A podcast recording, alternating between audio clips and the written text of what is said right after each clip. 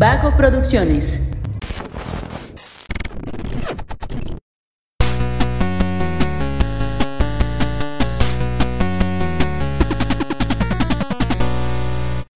Hola, hola, ¿cómo están? Muy buenas a todos y bienvenidos a un episodio más de Punto Geek.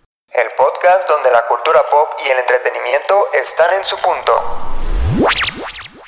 Yo soy Luis Montes y el día de hoy vamos a, a viajar al infinito y más allá No me hagas esto, Luis, voy a llorar. para platicar de una película eh, que ha resultado ser muy polémica, más de lo que se esperaría, pero y más bueno, de lo que debería. y más de lo que debería, pero vamos a hablar un poquito de eso y pues eh, vamos a hablar de la película de Lightyear que se estrenó en nuestro universo, se estrenó este año, pero en el universo de Andy se estrenó en 1995 y para eso eh, se encuentran conmigo Emanuel Martínez y El Ordinario. Muchas gracias, Luis. Me siento, neta, nunca había estado más preparado para un episodio que para este. Neta, est- estoy en mis... per- ¿Ves? o sea, yo soy actualmente Jorge en Jurassic World o en Star Wars. Así. Sí, Sí, porque para quien no lo sepa, nuestro amigo el ordinario es súper fan de Toy Story. Entonces aquí vio el origen de uno de los juguetes principales. Sí, de hecho. Sí, no, no, no. Yo estuve fascinado, neta. Estuve, mu- estuve muy contento. Que por cierto, perdón, ahorita que mencionas a nuestro amigo Jorge, él puso una pregunta en Facebook interesante. ¿Para Andy esta película es live, es live action o es animado? live action. Sí, creo que sí es live ¿Verdad? action. Sí, yo diría que es live action. Hay una teoría por ahí que dicen que esta película de Lightyear es en realidad un Live remake Ajá. de eh, la película original del 95, que para mí no tiene ningún maldito sentido, pero No. pues la gente se maquinea sus ideas, ¿no? Pues bueno, esta es una película de Angus MacLean, que es un director conocido por haber dirigido y o haber participado en las producciones de algunos cortometrajes de Pixar, dentro de los cuales destacan precisamente algunos de Toy Story y de Cars. Según la historia, esta película es la que fue a ver Andy en 1995 y por la cual se hizo fan de Buzz Lightyear. Además de que esta película se volvió como eh, la saga de Star Wars del universo de Toy Story. O sea, se- tengo entendido que se volvió así de popular, ¿no? Ojo. En Lightyear se presenta el legendario guardián espacial ante una desafiante aventura intergaláctica, luego de un incidente en el que queda abandonado en un planeta hostil a 4.2 millones de años luz de la Tierra junto a su comandante y tripulación. Buzz intenta encontrar el camino de regreso a casa y a través del espacio, a través del espacio y el tiempo. A él se une un grupo de ambiciosos reclutas y su encantador gato robot Sox. La misión se ve amenazada con la llegada de Zorg y su ejército de robots despiadados. Fíjate que te tengo que decir que a mí la premisa se me hizo bien chingona. ¿Sí? Sí, a mí me encantó, o sea, me sorprendió más bien, porque Sí. yo no me esperaba algo así, porque creo que es una muy buena manera de darle una base a algo que vas a contar. Porque pues se meten con esta cuestión de la relatividad del tiempo y bla bla, bla ¿no? Me gustó muchísimo eh, esa... Ah, hay que aclarar que vamos a hacer spoilers, ¿eh? Porque... Ah, sí. Ok. Pero me gustó muchísimo, por ejemplo, cuando hacen la primera nave, que, que Buzz sale del planeta y regresa y ya pasaron cuatro años. Dije, a la madre, o sea, a mí eso me encantó, güey. Sí, sí, sí. Me fascinó. Y creo que... eh, ah, otra cosa que me gustó fue como la tenacidad con la que, o, o más bien lo, todo lo, lo- el empeño que le pone Buzz a esa misión y que sacrifica un chingo de cosas. O sea, le vale madre que Sacrifica que todo. en cada viaje se gaste cuatro años, o sea, literalmente sacrifica gran parte de su vida. Eh, en ciertos términos, ¿no? Porque a fin de cuentas él sigue teniendo como la misma edad, pero la gente que lo rodea no. Ah, Ajá. Entonces sacrifica su vida, sacrifica eh, sus amigos y, eh, y incluso hasta en algún punto sacrifica su trabajo y, y- su misma libertad, ¿no? Sí, tal cual, sacrifica lo que es, porque él este se reconoce a sí mismo como un guardián espacial. Y justamente mm, abandonar tu propia identidad para cumplir tu misión está muy cabrón. Sí, o sea, por, por eso decía, lo, lo, lo sacrifica todo por cumplir esa misión, pues. A mí lo que se me hizo también padre es que en el primer viaje que él hace, él no, no sabe que van a pasar cuatro años para, para la gente. O sea, cuando regresa es como, ah, cabrón, qué pedo, qué pasó. Y ya este, pues ya en la segunda vez que él ya lo sabe, de todos modos sigue, sigue con la idea de que él tiene que resolver lo que, lo que causó, ¿no? Ah, eso es otra, porque sí se siente muy, muy responsable de, de lo que pasó. Y a fin de cuentas no diría que fue su culpa. Simplemente fue como un accidente, ¿no? Y él se lo tomó muy en pero sí, serio. sí tiene parte de responsabilidad. O sea, el problema en general no fue su culpa, pero sí tiene las decisiones que toma sí tienen consecuencias. Y creo que eso es lo que le pesa más a vos, pues que se recrimina mucho las decisiones que tomó. Y justamente durante la película trata de reflexionar sobre esas mismas decisiones que, que, que lo llevaron a la situación en la que está. Sí, pero creo que no, no tiene como un gran desarrollo eso. Que. Bueno, no me voy a meter en esos pedos ahorita. Sí, ok. Porque quiero mencionarlo después. Este. Pero de hecho sí me gusta mucho que tenga que lidiar con. como con. Con los problemas de los saltos temporales. O sea, el, el que te vayas y regreses en cinco minutos y en el planeta ya pasaron cuatro años, implica que tiene que aprender un chingo de cosas, que acostumbrarse a un chingo de cosas. Y eso lo hace varias veces. O sea, hace como cuatro o cinco viajes, ¿no? Sí, no pues, más. No más, porque pasan como 60 años, ¿no? Sí. Ah, haz la resta de la multiplicación. Y, y eso creo que se engloba en la escena donde ya creo que es como su penúltimo viaje o último, no me Son acuerdo. 15 viajes los que se avientan. Si son 60 años y pasan 4 en cada uno, son 15 viajes. Sí. Y te digo, creo que se engloba bien cuando regresa ahora a la oficina de, pues, de su compañera, de su jefa, y ya no está, ya está en la habitación vacía. Ahí es cuando te pega de, güey, el tiempo que ha estado pasando, ¿no? Sí. Y, y Que- no, no los disfrutó, perdió esas, a esas personas. En el último viaje pasan más años, ¿no? Pero ya, Veintitantos. ya cuando usa el cristal, Ajá, ya cuando usa el chido. 22 años, sí.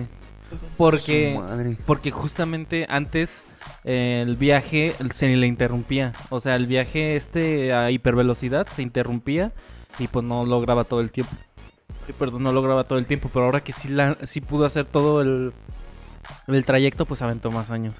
A, mí también se me hace muy chido esto del viaje en el... eh, bueno, del el tema del tiempo, porque justamente así serían los viajes interplanet Estelares. interestelares de Sí. en la vida real, pues, o sea, y de hecho creo que así han, así han sido los viajes que estaban haciendo. El problema es que todos estaban dentro de la nave y todos iban como en el mismo tiempo, por así decirlo. Pero ahora que, que están eh, unos parados en, en un planeta, pues el tiempo pasa de forma distinta también. Pero no sé si, si, si funcionaría así. Más bien sería como al revés, ¿no? ¿El tiempo para él debería pasar más rápido o estoy mal? No sé, no me quiero No, meter pues, en, sí pedos de física que no entiendo, Pues sí pero... pasa más rápido, ¿no? El tiempo pasa más rápido afuera. O sea, él, él, es, él es como si viajara al futuro. Ah, pues sí, ¿verdad? Sí, perdón, no, si hay algún ingeniero escuchándome, no sé de lo que hablo, ¿eh? este, aparte, fíjate que también me gustó esta onda de que Sorg terminara siendo él del futuro. Fíjate que a mí eso no me latió tanto. A mí sí y no. Pero sí porque me, me gustó esta onda de que eh, el, el boss del futuro tuviera como estas convicciones un poquito más, eh, pues no sé si retorcidas, o sea, la, la idea era la misma, regresar a todos a casa, pero ya con una idea un poquito más, pues añeja, ¿no? Como que por el mismo tiempo que estuvo obsesionado con eso, como que perdió de vista muchas otras cosas. Y por eso se enfrenta con el boss joven. Y fíjate que a mí eso no me gustó tanto porque cuando yo veía, bueno, Toy Story, por ejemplo, nunca me imaginé que Zorg era... O sea, yo, pensé, yo imaginaba a Zorg como un, como un ser o un robot, sí, pero pues un robot tal cual. No que alguien hubiera... No que hubiera alguien... adentro. No, sí, pero eso desde Toy Story te lo dejan claro. ¿En serio? No me acuerdo. De Sí. hecho, de hecho, ah, para allá voy. Su experto en tu historia ha llegado. es que. Ah, pero eso va a ser del- de, la, de, de la sección de referencias. Eh, no. Ah, ok. Ah, pues adelante. Pero es que haz de cuenta que a mí sí me gustó que fuera voz, que Zorg fuera voz del futuro o, so- o voz viejito, porque justamente en Toy Story 2 hacen la broma de, de que Zorg es el papá de Ajá. voz. Pero por referencia a Star, A Star Wars. Entonces, yo cuando vi a Sword dije, ojalá y no se les ocurra hacer de, ah, sí soy tu Sí. padre. Porque fue como, "Ay", sería como, no mames, qué pendejada es esta. Entonces, sí me gustó que, porque también hubiera sido chido que fuera otro personaje que no fuera vos. Pero a mí se me, se me hace muy chido justamente porque creo que al final sí les ayuda mostrarte sí les ayuda, sí le ayuda a la película a mostrarte la antítesis del boss protagonista de la película para que veas cómo hubiera funcionado si no hubiera tenido la, el aprendizaje o hubiera aceptado las consecuencias de las decisiones que tomó. ¿Sabes? ¿Sí me, sí me explica Sí. bien? A mí se me hace muy chido eso porque justo te están, te, te están enseñando los dos caminos. Ah, justo del, ah, hablando del multiverso, pues, que, que está tan popular. Eh, ahí tal cual es un multiverso. ¿Qué hubiera pasado si vos se hubiera obsesionado tan cabrón? ¿Y qué hubiera pasado si vos hubiera aprendido de su le- hu- hubiera aprendido su lección? Pues, que es que no puedes controlar todo. Por más que, que seas un guardián espacial, por más que estés dedicado a tu misión, van a pasar cosas que te van a impedir lograr tu objetivo, pues, y no por eso te tienes que estancar, ni no por eso dejas de ser guardián espacial, y no por eso vas a dejar de, o vas a estar con el temor de fallarle a todos, pues, que es lo que pasa con vos, porque al final de cuentas vos se siente, el boss del futuro se siente tan culpable de no haber podido este de no haber podido cumplir la misión que al final para quién va a cumplir la misión para él mismo porque los demás ya no están Cierto. Sí, pero tiene, tiene ya ahí unos traumillas arrastrando desde morro, ¿eh? Para traer esas convicciones tan fijas. Uy, cuidado. Red flag. Eh, sí, yo, yo me esperaba un, un boss diferente, ¿eh? La verdad. Sí, sí me pareció como un poco, eh, pues arrogante, ¿no? En esta cuestión de, ay, no, novatos no, no me gustan. Y así como de, bro, tú también fuiste novato. Y de hecho lo explica ahí que es parte del camino, pero sí, tienes razón, o sea, yo la verdad sí me lo esperaba así y de hecho en la película amé que fuera así porque, este, no sé si lo sabían, no sé, si- a lo mejor esta es la primera vez que lo digo, pero Toy Story 1 es la mejor para mí de, de las cuatro de Toy Story. Y justamente el boss que vemos en la película tiene la personalidad del boss de la primer película, arrogante, patán, este presumido incluso. Y este y a mí me gustó mucho que tuviera que tuviera esa personalidad, pues y que se fuera modificando alrededor de la al transcurrir la película. Aprovechando que, que eres fan de Toy Story, en específico en la 1. Aprovechame. Ay, cabrón. Bueno, este, ahorita nos arreglamos. este, ¿qué te iba a decir? Ya me fue el pedo. Ah, eh, hay una parte en, en Toy Story 1 que, que Buzz Lightyear, el juguete, ve un comercial de, pues digamos, él mismo en la tele, ¿no? Que ahí se obviamente cuando hicieron Toy Story 1, pues creo que no existía la idea de que había salido de una película. Sí, Pero no. creo que eso contradice, o sea, el hecho de que te digan de que esta película es la que vio Andy, creo que contradice un poco ese comercial, ¿no? Digo, porque creo que lo más lógico sería que si sacaste un juguete de una película, pues en todos los comerciales digas de la película fulana de tal, tal juguete. Este, creo que ahí, digo, no, no arruina para nada ninguna... No de- creo, porque eh, incluso en los comerciales actuales no siempre dicen nada de tal película. No. Sí, no. Bueno, es que también supongamos que esta película salió en los noventas. Yo no sé, yo no recuerdo cómo eran los comerciales en los noventas. Como para decir, no, no dicen la película. O para decirte, sí, sí la dicen. O sea, lo que sí he visto es que en los comerciales ponen el logo de la película, Por por, ejemplo. ejemplo, o algo así, pero no te dicen nada es de tal película. Porque yo no me acuerdo, eh, por ejemplo, en Star Wars, no me acuerdo que dijeran, ah, este personaje es de la película de tal. No me acuerdo que hicieran eso. Simplemente era como Star Wars. Ajá. Luego también recordemos que en los noventas los juguetes eran más populares que los contenidos. De hecho, los contenidos eran hechos para apoyar la venta de los juguetes. Entonces puede ser que sea como de, güey, mira este juguete.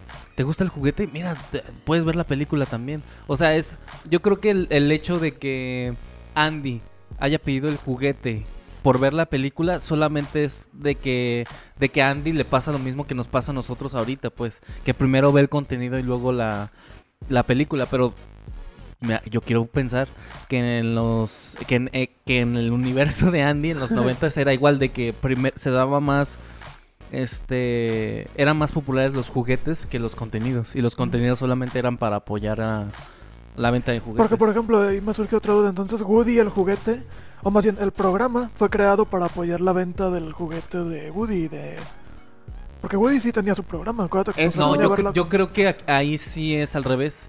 Del- del programa salió el juguete. Porque, porque había ya era un muy viejo. Y, y aparte, no sé si te acuerdas, en Toy Story 2, lo- la- las promocionales y los pósters de Woody eran de la, de la serie. Eran de la caricatura que te... o, bueno, sí, de serie, era live action. Era de marionetas. Entonces, este, yo creo que ahí sí era al revés, que el, fue merchandising de la serie. Pero bueno, vamos a pasar con la sección de referencias traída a ustedes por Pero El ya, Ordinario. ya, ya, ya. ¿sí? ¿No? ¿Quieres que...? Pues podríamos terminar con lo bueno y luego las referencias y luego lo malo. yo ya Ah, terminé pregunta, con a, lo lo mejor bueno. ando, a, lo, a lo mejor ando muy amargado porque yo no me reí ni con ningún chiste de la película. Ah, yo sí. Yo sí, güey, Yo no sí. mames. ¿Sabes? En el que más me reí fue cuando... Cuando se meten a esta... Como al hangar que está lleno de insectos. Mm. Y vos se hace invisible, pero se ve el gatito de arriba.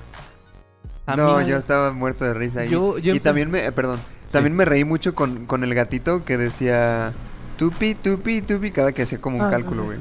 Ok, que de hecho, yo voy a ser totalmente honesto. Yo empecé a escuchar que el gatito era el que se robaba la película. Ah, sí. Y yo sinceramente fui a ver la película con la imagen de el gato me va a caer mal. Y fue imposible. O sea, lo amé en el segundo exacto en el que salió. O sea, me gustó un montón el personaje de Sox y justamente mm, yo diría que es mi personaje favorito. Y estoy muy enojado de que no saliera un juguete de Sox para Andy.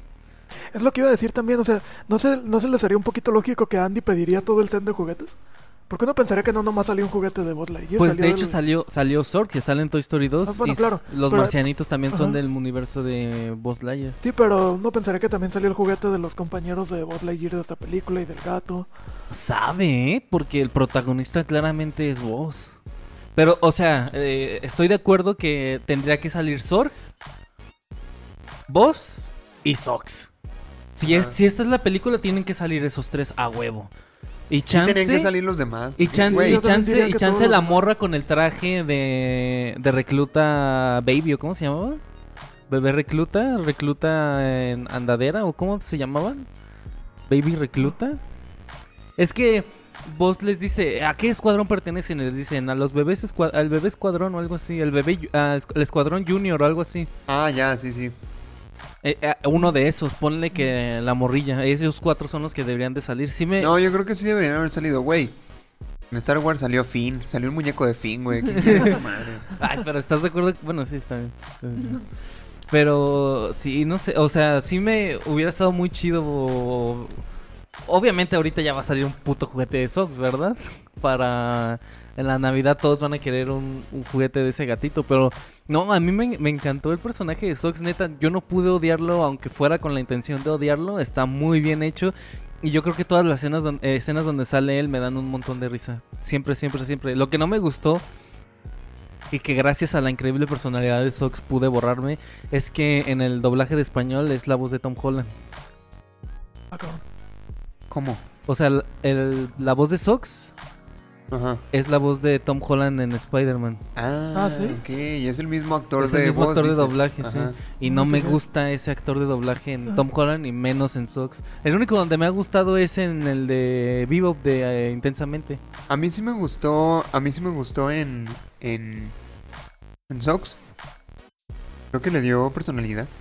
A mí no sé si era por la personalidad innata de, de Sox, pero no me disgustó pues. Nada más cuando lo escuché dije, verga, es este güey, ya no me va a gustar. Ah, por cierto, el que hace la voz de Lightyear, de Buzz Lightyear en, en esta película, en el doblaje, eh, ¿no es el de los pingüinos de Madagascar, el pingüino el chingón? No sé. ¿Este Creo Skipper? No, Ajá, porque medio me sonó a... no sé. Estaría Porque ese güey hace la voz de Skipper y hace la voz de Superman en Superman Returns. Y Oh. de Doctor Doom en la de los Cuatro Fantásticos, las del 2005, 2007. Y me sonó como, a- o sea, más a Superman y a Doctor Doom que a... En inglés es Chris. Evans. Ah, sí. Ah, que por cierto, este, el, el, el compa este que es bien torpe, el del escuadrón, es Taika Waititi. Ay, no mames. Taika Waititi siempre hace personajes así en... Bien random, ¿verdad? ¿Cómo me cayó gordo ese hijo de la chingada, güey? Pero bueno, no sé si... El de la pluma. el personaje. Dices el de la pluma, ¿no? Sí. A mí sí me gustó. a mí No, no, no. No. Sé si quieras eh, que hablemos primero de las cosas que no, No. nos gustaron o primero las No, pues. ¿ustedes cuál es su personaje favorito de la película? Sox. Definitivamente Sox. O sea, Sí, también. se me hizo muy carismático y, y Dios sí, mío. sí creo que se robó la película. Sí, to- definitivamente. totalmente. Tengo mis quejas, pero ya llegaré a eso. No, no, no, yo no... O sea, antes de pasar a la sección de no nos... De O sea, cosas que no nos gustaron... de Tengo mis quejas respecto a cómo escribieron el personaje, no contra el personaje. Ah, ok, ok. Yo no tengo ninguna queja, pero antes de decir esto, eh, tengo que decir que con Toy Story yo no puedo ser objetivo, la verdad. que mucha gente debería de ser capaz de decir eso, como... Este... Ser capaces de decir, oye, la neta es que me encanta tanto y es mi infancia tanto que... Que nubla que mi sea- sentido crítico. Que no la veo con sentido crítico, exactamente. O sea, yo sí traté de verla con sentido crítico. O sea, les dije, yo voy a ver a Sox con la intención de odiarlo y lo amé. Y en realidad es, me es muy difícil ver alguna falla en esta película. Porque, o sea, tengo que reconocer que en algún momento el personaje este del Escuadrón Baby, este sí me, sí me cagó de, oh, puta madre, pero después como, no importa, no importa. Ya me dieron otra referencia a Toy Story, me vale verga. Pero, pero sí, o sea, este, yo no puedo ser del todo objetivo, pero ah, yo no le encontré, yo no le encuentro ningún error. ¿Sabes? Ya encontré uno. Dura muy poquito la puta película. No, bueno, creo que sí puede entrar, ¿eh? Porque, mira, ¿qué te parece si hablamos de como las cosas malas y ya después lo de las referencias? ¿Va? ¿Sí? ¿Sí? Va. Bueno, mira, a mí me parece que eh, sí le faltó tiempo o haber escrito mejor el guion.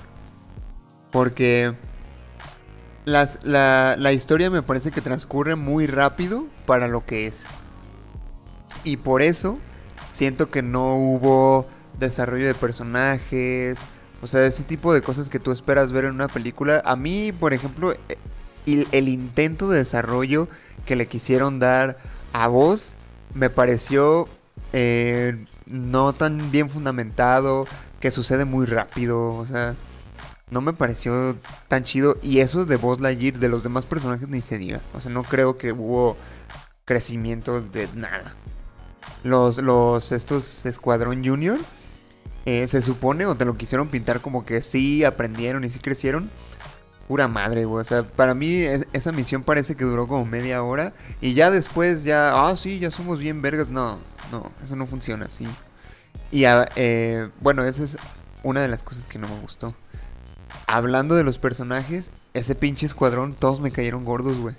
Todos. O sea, la nieta de, de la amiga de voz, la viejita, el vato obsesionado con la pluma. Ay, no, no los toleraba. No, hecho, Estamos en la misma "Güey, página, sí, a mí también me cagó. Ay, o sea, se me hicieron tan enfadosos, güey. Sí. Yo lo vi y entendí más la postura de voz de por eso le caen gordos los novatos, güey. es que no manches, un grano en el trasero esos vatos. La neta. Sí, a mí me desesperaba el güey de la pluma. Que al final, entre comillas, eh, te, te lo pagan con lo de que al final la puta pluma sirve para allá, no me acuerdo qué chingados. Ajá. que es Que, algo que exagerado. eso era bastante claro, ¿no? Que, eh, ay, en Sí, algún sí, momento sí. la vamos a usar. Sí, güey, ya sabemos que en algún momento la vas a usar. Sí, Sí, sí, sí. Eso, o sea, me enfadó mucho su personaje y también la viejita que cada cinco minutos. Es que por mi libertad condicional, Ajá. la puta madre. Que Ya entendimos que, tienes libertad condicional, ya que te lo hocico. Sí. Sí, a mí Bueno, creo que aquí hay algo importante que decir, amigos. Pero a diferencia de muchas otras películas de Pixar, creo que esta sí está más encaminada a, a niños. Ah, claro, sí, totalmente. Pero. Y, y fue precisamente lo que pensé. O sea, si un niño la ve, la va a disfrutar. Y nosotros a lo mejor estamos siendo como muy mamadores, ¿no? Pero, ¿Y, y qué, Sí. tan, qué tan atinado se te hace eso? Porque obviamente Lightyear viene de Toy Story, que los, que, que los niños de ahorita, pues hace 20 años que salió Toy Story, güey. Pero ten en cuenta que esta Más película... debería de ir dirigida, perdón, a quienes vimos Toy Story de niños o adolescentes. Es que, es que, es que al principio de la película te dicen, a, te dicen a quién está dirigida.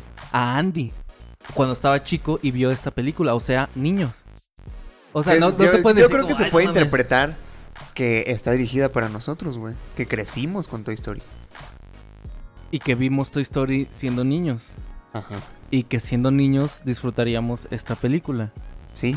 No ahorita adultos amargados con problemas. Que mira, no te estoy diciendo que no la disfruté. No, no, no, no. O sea, me entretuvo la Yo- película. fíjate que yo también estoy de acuerdo contigo de... Es que creo que justo por eso yo la disfruté, porque yo me transporté a soy un niño viendo Toy Story, viendo esta película, soy un niño. No me, eh, y, y, y a veces cuando se- se- me dolían los dientes por mi refresco y recordaba que era anciano, era que me molestaba eh, ese, es- esos personajes, porque a mí una cosa que sí me molestó, te digo, cuando me dolían los dientes o la cabeza o la espalda, este, era que siempre pasaba algo. Siempre pasaba algo que salía mal. Ah, sí, No, esa es una de mis gra- más grandes quejas, ¿eh? O sea, como que abusaron mucho de esa cuestión de, de- de meter suspenso al espectador. No, no sé si cosas- suspenso o estupidez general. Ajá. Porque hasta vos, hasta vos se pasaba de pendejo. Güey, ah, váyanse, voy a hacer la misión yo solo. Y las putas llaves, cabrón. O sea, te vas con las putas llaves y pues, ¿qué hacemos, güey? Ay, se me olvidó decirles que el traje, no que muy guardián espacial, güey. O sea, sí hay No, muchas cosas. y Y, a mí- aparte, aparte la misión siempre es, vamos a ir a la nave y vamos a resolver el pedo. ¿Sabes quién los lleva a la nave? No ellos. El malo va por ellos y, güey, ah, pues vénganse a la nave. Ajá. O sea, nada se resuelve por ellos, salvo, salvo el final, pues. Pero todo le sale mal. Y, y resuelven también lo de que eh, escapan de los conos esos, güey. Nada más. los conos que los Ah, tenían ah, atrapados. Que a lo que yo te decía con que, con que abusan mucho de esta cuestión de meterte estrés a lo menso, es de que siempre había algo que, que Sí. tenía que salir mal en un momento crítico, güey. Por ejemplo, este, cuando van por el pinche fusible, güey. No mames. Que se empieza a caer esa madre y el fusible se va. O que cuando el robot agarra a vos, está el vato tratando de agarrar la pistola y nomás no la agarra. No, O sea, el, güey, el ejemplo. cuando pasó esto, yo dije, ya se están pasando de verga con mis sentimientos y con mi, con mi corazón. Cuando se avienta la nieta de la amiga de vos y lleva a Sox y que el Sox se va. ¡Ay, me voy! Ah, sí. Es como, no mames, no mames, agárralo de las putas, de lo que es de donde sea, no mames. Y el- yo, yo ya dije, pinche Sox va a estar vagando por el universo y voy a Ajá. llorar bien cabrón. Ahí fue cuando dije, no mames, qué puta necesidad de hacer eso. Ah, sí, Sí, llegamos güey. bien. O sea, sí, yo creo que sí está bien el estrés de, ah, me pasé, ¿qué pedo? Ah, ah ya, ya lo solucionamos. Eh, ah, no, además de eso, ah, que se vaya a la verga el gato también, no mames. No, ¿sabes, ¿sabes en qué momento me cayó más gordo el pinche personaje este que te digo que, que lo hace Taika Waititi? Que dije, hijo de su pinche madre. Cuando se le cae el gato, güey. Y como que se madrea, dije, ay, Ay, cabrón. también yo y fue como hijo de tu. Ah, ¿por qué nada puede salir bien? Sí, ese vato sí dije, no, bro. Y que, que, se, que se agüitó y... aparte, y- aparte, ¿estás de acuerdo que muchas veces cuando se te rompe algo son caídas así de estúpidas? Ajá. O sea, no mames, el pinche celular a la mitad. ¡No! ¿Qué pedo? Es Por eso cuando trae una caída así de estúpida dices, no, ya valió verga, ese güey ya no se va a levantar. Sí, pero a mí e- en ese momento fue cuando más me desesperó ese inútil, porque siempre, siempre, desde antes ya había demostrado que era un torpezazo, ¿no? Desde el momento de que, ay, mira, tengo un arpón, ay, casi mató a un cabrón con esto, güey. Eh, eh, Esa, esa primera escena de introducción a los personajes tengo que decir que no fue nada buena. No, no, para nada. Este, pero en esa parte del gato que hasta el vato se agüita y, ay, sí, estoy bien pendejo. Dije, güey, qué bueno que yo no era vos, porque le hubiera dicho, sí, cabrón, estás bien imbécil, vete de aquí, güey. No quiero ir- herir tus sentimientos, pero sí estás bien pendejo, güey. No mames. La neta, lo que sea de cada quien. No, fíjate, fíjate, lo decíamos hace rato en la antesala. eh, me- a mí me tocó ver la película con niños. O sea, enfrente de mí había niños que desde un principio estaban muy hiperactivos, pues siendo niños, pues. Y, y les dije que durante la película se, ca- se callaron todos, ¿verdad? Ajá. Esto me hace más pensar que justamente es una película dedicada a niños, porque recuerden que al- para los niños es muy difícil mantenerse Nietos. eh, y centrados en algo. Entonces, normalmente las películas de niños tienen que tener emociones constantemente para estarlos atrapando. Yo creo que por eso mismo este a nosotros nos incomodaba tanta tensión, pues, porque ya estamos ancianos y queremos tranquilidad, queremos podernos sentarnos en la calle afuera de nuestras casas y ver cómo pasan los carros. No queremos este jugar a las traes ni ni brincar del quinto piso y que no te pase nada. A, es- a eso me refiero, pues tal vez aquí es donde más se nota que, que es una película para niños. o Sí, si la niños. ves como una película para niños, o sea, diciendo, soy un niño viendo una película, claro, o sea, la disfrutas y te es divertida y todo, pero yo creo Es que definitivamente creo que pudo haber sido mejor escrita, güey. O sea, hubo muchas. Para mí hubo un chingo de agujeros en el guion que Y dije, más "Esto no con el tiene principio que te maldito sentido". plantean de, de los viajes en el tiempo. Ajá, rollo. exacto, exacto. Pero, por ejemplo, eh, ¿cómo justifican lo de los robots? En un punto, vos se Ah, encontró una sí. nave con tecnología de punta, abandonada y que de alguna manera sabía usar. Sí, y todos los robots lo obedecieron. Bro, Sí, de hecho sí. ¿what?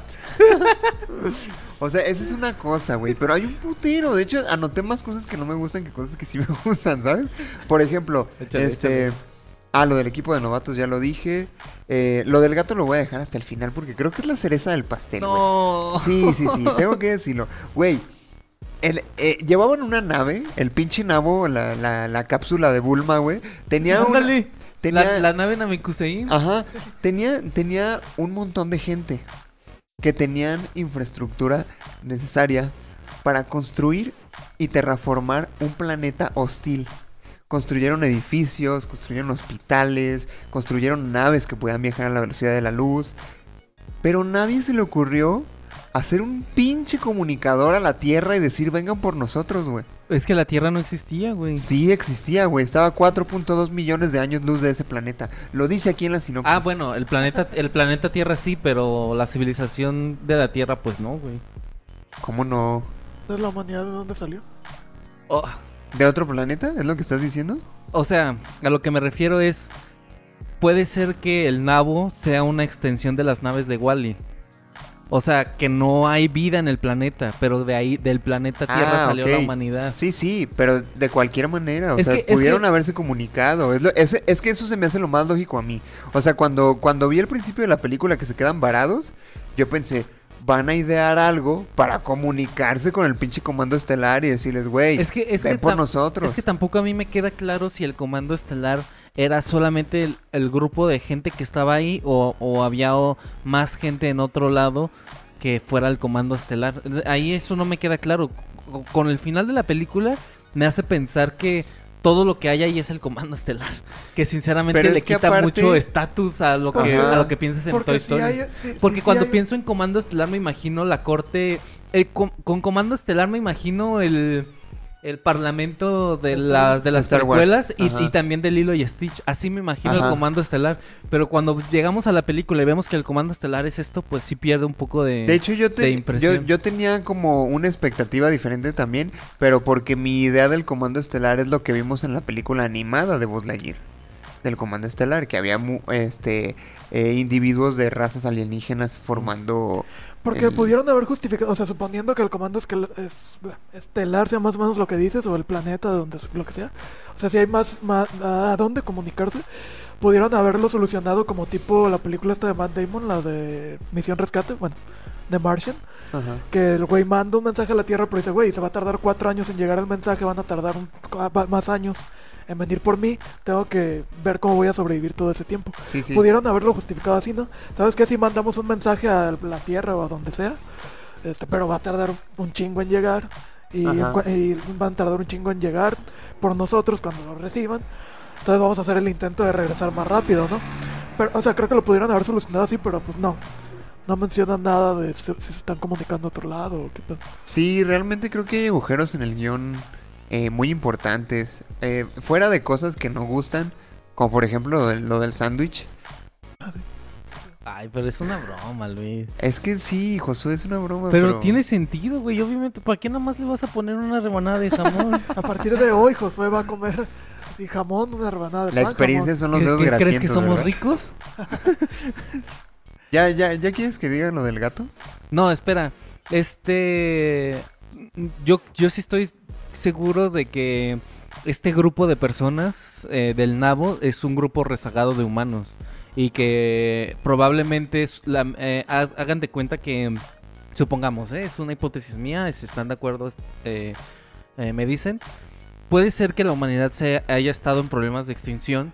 Hicieron el comando estelar que dividió la población restante en cinco naves, ponle. Cinco naves y a cada uno les a, cada nave le comandaron dos o, o más este pilotos que su objetivo era llevarlos a un planeta habitable. Entonces, pues estas cinco naves se separan con el objetivo de encontrar un planeta para que cada, cada nabo pueda existir. Entonces, ya no había forma, porque estamos de acuerdo que todos, las cinco naves, están viajando a hipervelocidad. O sea, cada vez se están distanciando más entre ellas. Y por el distanciamiento, pues obviamente están pasando millones de años entre ellos. Ajá. ¿Cómo se van a comunicar con alguien más? Sí. Pero es que de todos modos, incluso así tendría sentido, güey. Porque me parecería absurdo que digas, vamos a mandar cinco naves y cada quien está por su cuenta, ¿eh? O sea, si les pasa algo, pues ya se la pelaron. Tampoco se me hace lógico. Si la idea es preservar la vida humana, pues me parecería que tendría sentido que, ¿sabes qué, güey? Si estás en problemas, llama a este número, ¿no? Algo así. ¿Y qué vamos a hacer? Nos, nos esperan cuatro millones de años para cuando lleguemos a salvarlos. Es que no tienes que esperar tanto, güey. Si puedes viajar a la velocidad de la luz. Y pero. ¿Y qué pasó? ¿Y qué pasa con el. ¿Y qué es lo que qué, qué es lo que nos enseñan con la película, güey? Con los viajes en el tiempo. Pasa el tiempo en chinguiza, güey. O De sea, que para los, que, llegan- para los que se están transportando para rescatar van a llegar en chinga, pero cuando lleguen al Ya, planeta bueno, va a ya van ya- Ah, pues sí, ¿verdad? No, de todos modos creo que está mal. Mira, te voy a decir que me pareció mal del maldito gato. No. La la la la la la la la. Güey, es que ese gato es formidable. Tiene un montón de funciones. Este... Te pudo hackear todo el sistema del comando estelar para abrir las puertas del hangar, güey. Así nomás, así de compas. Y bien fácil, en dos segundos te hackeó esa madre. Chingón. Eh, creó una conciencia propia, güey. Estaba programado para detener a vos si en algún momento se pasaba de verga. Y no lo hizo porque le cayó bien. Y por, Chingón. y por beneficio propio también. Tiene la tecnología suficiente para desarrollar una fórmula que pueda crear un supercombustible. Que Chingón. no creo que sea inteligencia, yo creo que más bien es uso de base de datos. No puedes decir que Google es inteligente porque si buscas cómo prender una estufa te dice. No, no, no. Te dije, tiene la tecnología suficiente. Sí. Pero no tiene la capacidad para guardar los datos de esa pinche fórmula, güey. La tenía anotada en una maldita laptop que se destruyó y valió verga la fórmula. ¿cuántas veces te ha pasado Hijo, no, que estás haciendo una tarea y no le das al botón de guardar? Sí, pero yo no soy un robot, güey. Que Ah, tengo pues- una base de datos ilimitada. Güey, el, al- el- el gato dijo, güey, aquí está la fórmula. Chécala, me avisas y ya si está bien, pues la guardo. No, güey, es que no. Es que es una máquina, güey. No puede caber ese tipo de error en una máquina. A mí sí me pareció, justo, justo por eso fue como, ah, mira, justo encontraron el poder máximo y ya desapareció. Ya nada Ajá. más ese es el, el último poder máximo que tenemos. Sí, sí, ¿Qué sabes cómo se me figuraba? Se, se me hizo que se parecía a la holorroca de los holocuns. Ah, sí, es cierto. Ah, sí, cierto, sí. Sí, no, no, no había caído en cuenta, pero sí. Porque también era como de colores, ¿no? Sí. Fíjate. Esa es, una referencia. ¿Tú qué piensas, Emanuel? Respecto a lo, lo roca, A ¿o lo del gato. ¿Cómo es este? a lo del gato. Sí, fíjate que no había caído en cuenta, pero sí tiene como cierta. Cierta. Más bien no tiene lógica, pues. Pero no sé, no recuerdo si, si dice lo que tú dices. De que. O sea, mostró la fórmula y ya sí estaba bien. No, o sea, es que la muestra. Es que hizo muchas fórmulas. Ajá. Y las estuvieron calando todas. Hasta el final, una fue la que resultó ser la chida. Mm. Pero solo estaba guardada en la laptop. El gato no tenía la información. Es lo que yo te digo que no me parece que tenga sentido, güey. Porque el gato es como una Alexa super evolucionada. Claro. Así como. Es que. eh, recordemos que las máquinas. Bueno, en este caso. Bueno, en ese momento el gato no había creado todavía conciencia propia como para decir. Creo que esto lo debería de guardar. Hasta ese momento el gato seguía instrucciones. Entonces, creo que no. El gato no pensó. En, creo que esto sería bueno guardarlo. Sería. me ganaría una medalla si lo hiciera. Y, y pues. Es que acuérdate que las, her- las máquinas son, funcionan por comandos. O sea, por comandas que tú vas haciendo. Entonces puede ser que el gato sin la comanda no lo hubiera podido guardar. Pero sí ya había creado conciencia propia, pero en ese punto todavía no. Güey, qué pedo, ¿por qué estoy hablando de ya la verga? Soy un puto niño. Y así pasó y ya. No, pero sí, sí, o sea, repito que es otra de las cosas que a mí no me gustó que pasan cosas convenientemente problemáticas que dificultan que las cosas se resuelvan. Sí. Eso es, eso es lo que, que sí es como de "Ah, yo- otro pequeño inconveniente y otro y otro y otro y ay no mames qué desesperación Pero mira, yo en, en cuanto al... Si tengo que, que decir algo que un acierto que tuvo la película fue es la cuestión emocional. Creo que, que manejaron bien esta onda de la amistad de voz con la con su amiguita de ahí del comando. Eso se me hizo chido, porque Ah. la neta sí me llegó. sabes Dije, güey, su Y amiga. te digo cuando se muere. ajá. sabes qué pensé sabes quién pensé que iba a ser Sorg Woody. no pendejo Eso sido una jalada. te imaginas ahí con el sombrero este Hay una serpiente en mi bota. el no el novato al que le dicen Ah. necesita ayuda necesita ayuda y el boss no yo puedo yo puedo yo pensé que ese güey iba Eso a ser hubiera sido muy Los Increíbles, ¿no? Ajá. Ándale, y que Sí. yo creo que por eso me imaginé que iba a ser así como, ves cabrón, te dije que yo te podía ayudar. Algo así. No, pero qué chido que... A mí sí me sigue gustando que haya sido voz del futuro. Al- ¿Tienes tú una cosa que no te haya gustado, Emma? Eh, pues sí, como ya eh, coincido con Luis, los personajes, los compañeros de voz, ninguno me cayó bien, sobre, me- y menos el de la pluma y la viejita. No, lo- me cagaron. ¿Sabes a mí qué se me hizo contradictorio de la de la nieta de ah, y bueno, perdón. Hawthorne? Ya lo dije, no me gustó que Sword fuera. A mí no me gustó que Sword fuera. Voz. Voz del Ajá, futuro. No, no- no específicamente vos, sino que hubiera alguien adentro. Ah, Ah, ok. ok. Megatron. Perdón. Ya sé Eh, que está buscando papeles que interpretar. A mí, a mí se me hizo muy contradictorio que la nieta de Hawthorne haya eh, querido ser guardián estelar sabiendo que le da miedo el espacio, güey. O sea, es como si yo te dijera, no manches, voy a ser instructor de natación, pero me da miedo meterme a la alberca. Güey, pues, a- ¿cuál es el símbolo de, de Batman? Su mayor miedo. Pero él sí lo afronta, güey. O sea, la morra estaba así como, no, no, no me lleven al espacio, por favor, no Ay, quiero. la morra nunca lo afrontó, ¿verdad? Sí, es cierto, no debió de haber sido guardián espacial. Estoy siendo sarcástico por si no se nota en el audio. Voy a, voy a quitar esa parte donde dices que eres sarcástico. Oh, bueno, pues yo creo que concuerdo con ustedes en los puntos que, que no pueden gustar de la película, pero los contraargumentos diciendo que es una película para niños y que lo que nos molesta es porque ya somos O sea, el argumento de Josué es, es una caricatura, mijo. Literalmente. No, no es una... car- Es que, a ver, obviamente no voy a, a justificar a los escritores diciendo escribe cualquier pendejada que al cabo es para los niños y todo les hace reír. No. Obviamente tienes que hacer cosas inteligentes para los niños, para los adultos, para quien sea, para cualquiera que sea tu público, tienes que pensarlo bien y no puedes considerar a tu público como un imbécil. ¿Verdad, Juego de Tronos? Que ya Entonces- quieren hacer una pinche secuela de Jon Snow, ¿cómo ves? Te- y ojalá que sí, pero bien escrita. nada más. Ojalá que sea bien escrita. Y este. Entonces. ah, Pinche, se me fue la onda. Entonces, yo creo que sí, sí hicieron, sí trataron de darle un poquito más de inteligencia, pero también es eso, pues, o sea, yo observando el comportamiento de los niños en la sala en la que yo fui a verlos, puedo decirles que sí funciona y que es una película hecha para niños.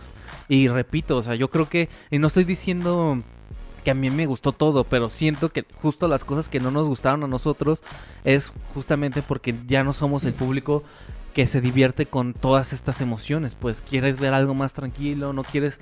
Y creo que es, que es eso, pues, o sea, tú quieres que tu día no tenga ningún problema, quieres que todo vaya perfecto, no quieres que al levantarte te pongas la camisa al revés, no quieres levantarte y que cuando te estés metiendo, metiendo a bañar se acabe el, agua, no quieres que cuando te salgas justo de la puerta de tu casa pase un carro y te moje con un charco, pero son cosas que pasan y son conve- inconvenientes que, que suelen pasar, pues nosotros no las queremos en nuestra vida, porque queremos una vida más sencilla, pero para un niño son emociones que hacen la diferencia de un día. Ah, ¿qué crees, mamá? Salí hoy y me mojó un carro y eso ya hizo que ese día fuera diferente, pues, ¿sabes? O sea, creo que el hecho de que nosotros como adultos queremos una cotidianidad o algo, algo ya que sea más estable, hace que no podamos disfrutar este tipo de películas así, pues. Sí, que yo también, estoy de acuerdo con eso, ¿eh? Que también es contradictorio porque a los adultos les gustan mucho las películas de acción, tal vez justamente para tratar de compensar en el que tu vida quieres que te- todo sea controlado. Sí, mira, ahorita me estuve quejando mucho de la película, pero de hecho sí era algo que quería mencionar. Si no disfruté tanto la película, creo que está muy bien, porque yo no era el público al que iba dirigida. Sí, o sea, no es una película que dijeron, esta la vamos a hacer para la gente de 30 años. ¿No?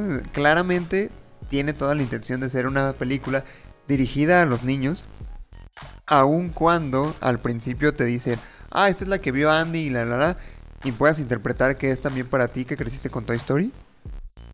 Realmente no, o sea, si es una película infantil, es una película para niños, es otra película animada de Pixar y sabemos que las películas de Pixar son para niños. A lo mejor el problema es que eh, esperábamos algo inteligente y muy bien planeado como llegó a ser Red, por ejemplo, que dices, ah, esto le habla a otras generaciones. Pues sí, güey, pero no te digo que tiene que ser así. A lo mejor hicieron una película que dijeron, güey, pues sí, esta sí, neta, sí hazla para niños, cabrón, y que la disfruten los mocosos y ya, güey. Está bien, ¿no? Sí, que aunque, aunque yo piense que es una película dedicada para niños, neta, mis respetos a toda la gente que metió las referencias de Toy Story a esta película, porque ahí ese es el, el, el motivo por el cual sí, cierta parte de la película sí fue para el público que vio Toy Story y que está obsesionado. Gracias. Y antes de llegar a la conclusión de este programa, queremos presentarles esta nueva sección que se llama Referencias Ordinarias, conducida especialmente por nuestro amigo Josué el Ordinario. ¡Bravo! Quiero que pongas el silbido de voz. Por favor. Hice una lista. Obviamente, tengo que decirlo que me siento muy orgulloso de haber este, encontrado todas estas referencias. Por fin tiene sentido haber visto Toy Story 100 veces. Pero estoy seguro que hay muchas que se me pasaron y me gustaría mucho que si hay algún fanático de Toy Story que se dio cuenta de alguna referencia que yo no anoté, me la dijera para amarlo.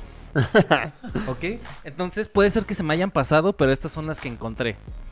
La primera es que hace una exagera se exagera mucho el bitácora, bitácora, bitácora. Ah, sí. Y eso sale en Toy Story. eh, cada ratito, eh, bitácora fecha Hasta Sorg lo 047. hace, güey. ¿Eh? Hasta Sorg lo hace. Bitácora 07, no sé qué. El comisario y yo estamos atorados en una Sí. estación de combustible. Que de hecho, una de las bitácoras dice más o menos lo que lo que dice la bitácora en Toy Story. De, ah, este, este planeta parece ser inhabitado. De hecho, que es lo esa- que dice vos cuando está en la cama de, De Andy, hecho, ¿no? esa es la siguiente referencia que anoté, el reconocimiento del campo, que es, lo, que es la primera frase de voz en la película. El terreno parece algo inestable, no sé si el aire es respirable y no parece haber señales de vida inteligente en ninguna parte. Es tal cual el diálogo que dice en la, en la cama. Y hasta brinca y- también. Y que en la, en la película, este, en Toy Story sale Woody y en la película sale su amiga en ese, justo en ese momento. Se me hace muy, muy chido. La segunda, este, es justo en el nabo cuando el novato está diciéndole le ayudo, le ayudo, le ayudo. Este, Buzz dice soy Buzz Lightyear, siempre estoy seguro. Eso lo dice en Buzz Lightyear en Toy Story 2, pero el Buzz Lightyear con el cinturón. Cuando van Ah. corriendo en la ventilación. Oye, Ah, vos, sí. ¿estás seguro? Soy Buzz Lightyear, siempre estoy seguro. Eh, pues obviamente al infinito y más allá, que tiene aquí otro significado como más tierno, como más sensible, más emotivo de que siempre vamos a estar juntos, etcétera, que acá es como este el comando estelar es tan vergas que podemos ir incluso más allá del infinito y acá es como como una conexión que va más allá del infinito, se me hace muy bonita. Este cuando regresa cuando regresa vos de del viaje con el cristal ya bien hecho, que son los 22 años que se corta en su nave, que grita a voz, ¡Mi nave! Ah, sí. Eh, que eso también es un, es un meme, pues. Ajá. Y, y acá, este, en la película de Toy Story es porque se da cuenta que está rota. ¡Oh, mi nave! Tardaré mucho en repararla. Este, obviamente también el cristal es una referencia también a Toy Story porque cuando se encuentra con, con Woody, le dice, ¿todavía usas combustible fósil, o sea, el petróleo, o ya descubriste la fusión cristal? que es el cristal que están haciendo para, para, lo, de las, para lo de las naves. Eh, después cuando, no me acuerdo en qué parte precisamente, pero eh, creo que es cuando llega, cuando llega justo este de, de este viaje de, de 22 años, Buzz Lightyear a Comando Estelar, adelante Comando Estelar. Comando Estelar, adelante, ¿me escuchan? ¿Por qué no contestan? Es también de... Sí. Eh, de hecho, esa es la primera línea con la que sale Buzz en Toy Story 1. Es tal cual habla el Comando Estelar y no le contestan. Y es la misma línea en, en Lightyear. Eh, ah, cuando aparece, eh, aparece Zorg, que ya lo secuestró y están en la nave, hay un pequeño combate. Cuando Zorg le apunta, es el mismo plano que cuando en Toy Story Zorg le apunta, o en el juego Zorg le apunta a, Buzz, y inmediatamente después Buzz este, le dispara y hace una pirueta arriba de él para Ajá. esquivarlo. En, Buzz, en también hace esa misma pirueta. Esa es también referencia a Toy Story 2.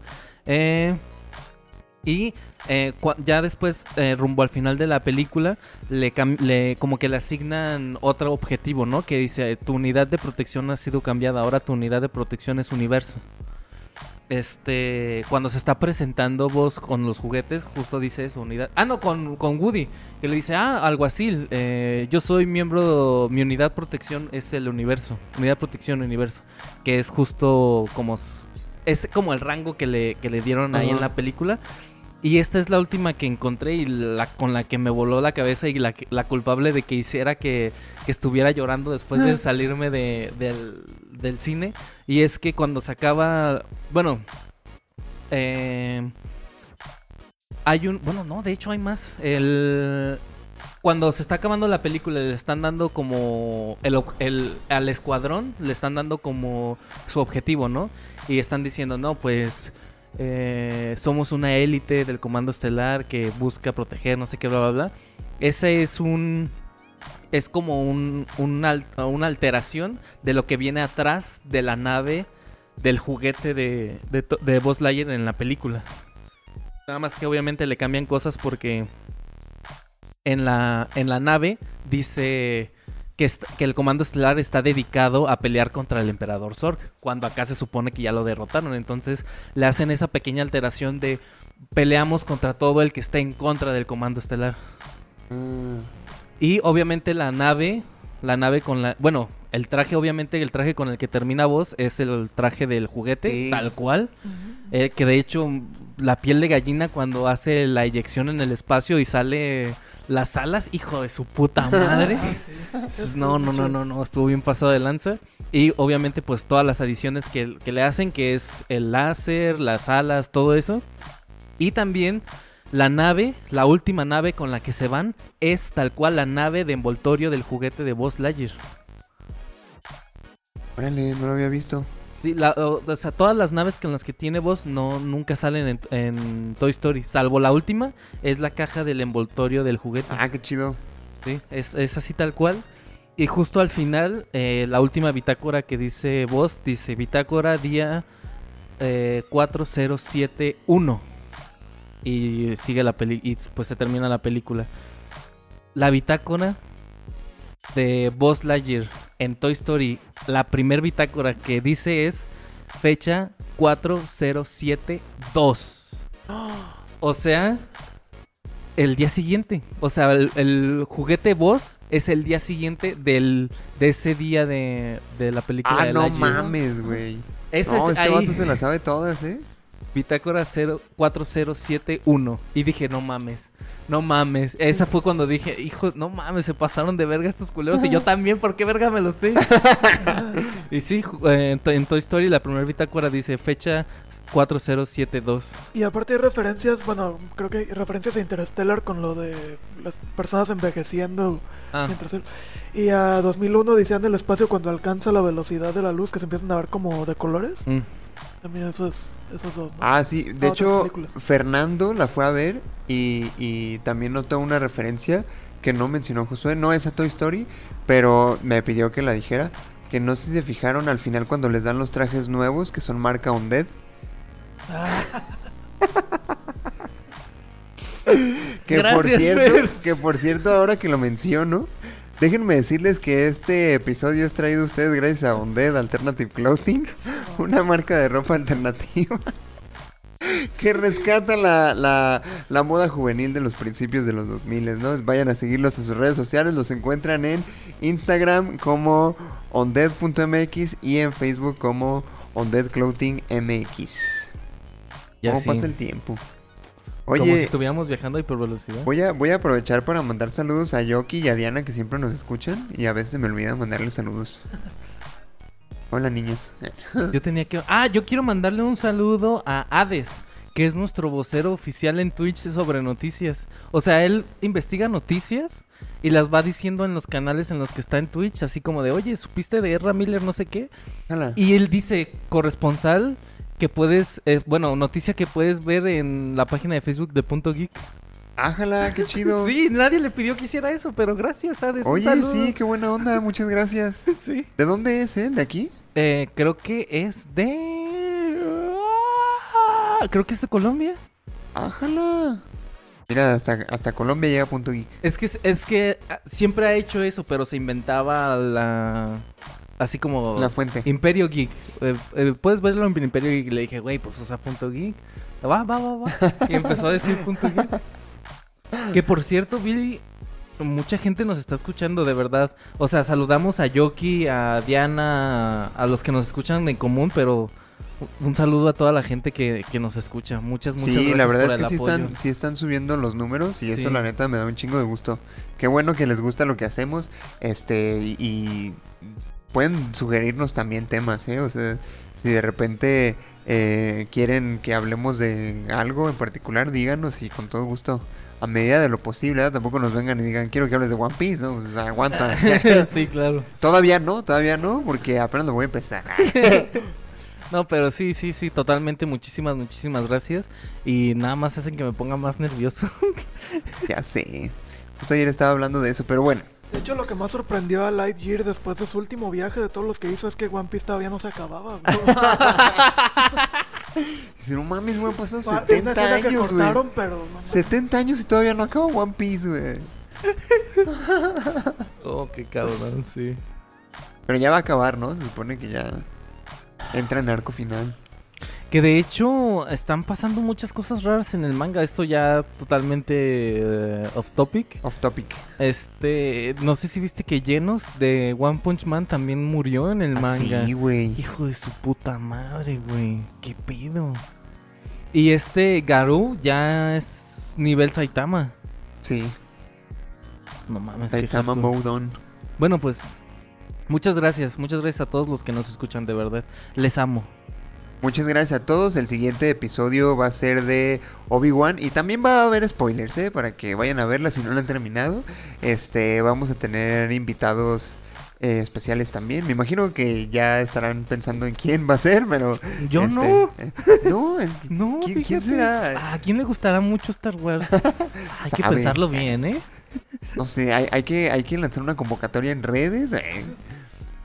Este, no, sí, pero va a ser de Obi-Wan para que no se lo pierdan. Que de hecho, olvidé decirlo cuando me presentaste, pero es- feliz, estoy feliz de estar de vuelta. Hace mucho que no estaba en un podcast. ¿cierto? ¿Cuál fue tu último? Este. Ah, sí, lo recuerdo. A ver. Jurassic World, precisamente con ¿En Jorge. serio? Sí. O sea, No. estuve, estuve, no estuve en dos. O sea, estuve en el de la grabación de, de El Jardín, más allá del jardín, Ajá, pero sí. no, no No participé. participaste. y luego y en el, de todo, todo en todas todas partes, partes. no estuviste. no estuve. Mira, estabas en otro universo. Sí. Yo creo que es el tiempo más que he estado sin, sin estar en el podcast. Sí, cierto. Dos, di- dos, dos días, dos episodios. Dos episodios. Cabrón, ¿no? Sí. Muchas gracias, estoy feliz de estar otra vez aquí y regresar así. Con, con... ¿Cómo se dice? Regresando con... Iba a decir con broche de oro, pero eso es para cuando te vas, ¿eh? Pues bueno, hemos llegado al final de este episodio. Eh, viajamos un poco más allá del infinito. Pero Que muchas no me gracias. llorar, Luis. dije. Muchas gracias por escucharnos. Nos, los invito a que nos sigan en redes sociales. Nos encuentran en Facebook y en YouTube como punto geek podcast y en Instagram como punto guion bajo geek guion bajo podcast. Me despido. Yo soy Luis Montes. Emanuel Martínez. El ordinario. Y nos escuchamos en el próximo episodio de Punto Geek. Hasta la próxima. Hasta la próxima. Sí, no, no puedo creer que sepas tanto de Toy Story, ¿eh? O sea, neta que sí fue útil. Toy Story sí.